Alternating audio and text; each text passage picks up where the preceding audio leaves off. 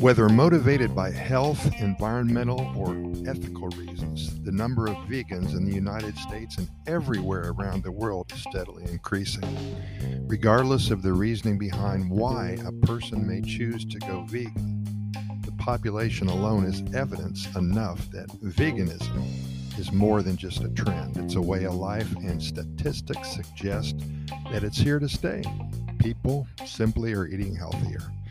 The American plant based population has reached new heights in 2022.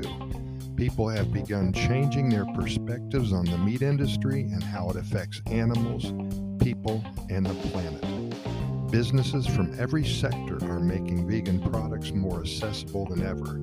The plant based food industry is becoming just a mega industry. Thousands of new menu options drop every year. Incredible. And throughout history, man has consumed meat.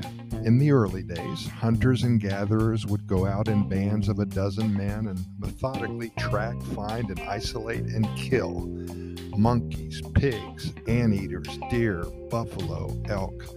This was necessary for their tribe to have a good life, to exist. Meat eaters, killing animals for the purpose of consuming their flesh. Present day, still the same mindset for some, not everybody. Sure, barbecues are still popular, tailgate parties on football Saturdays and Sundays.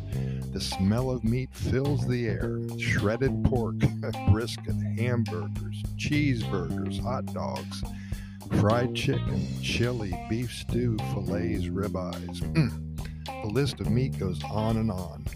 Now enter those who don't eat meat. They find it disgusting. They consume beans, salads, tofu, and admittedly, they are somewhat healthier than those of us who consume meat.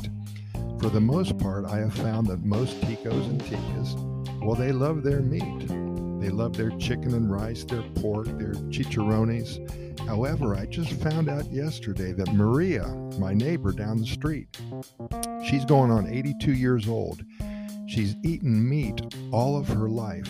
She grew up on a farm, and her daddy had dozens of head of cattle, and meat was front and center in their lives on the table every night. This octogenarian has now removed it from her menu. Can you believe that at 82 years old? She consumes all kinds of beans. She has huge salads for lunch, for breakfast, only fruit and toast. No eggs, no bacon, no pork, nothing that has lived before. You see her nietos, her grandchildren. They have lived in the United States for over 20 years, and when they came last Christmas holiday to visit Maria, their abuela, their grandmother, they introduced her to the benefits of eating healthy and how she can live to be a hundred perhaps if she cuts out her consumption of meat. And Maria took it to task. Now she's lost over 30 pounds. Her skin looks much younger than only a year prior. She's breathing easier and she is overall a much happier person. There may be something to this no meat menu of many. I'm going to try that out for a while. Pura thanks for listening, and I'll see you tomorrow, same time.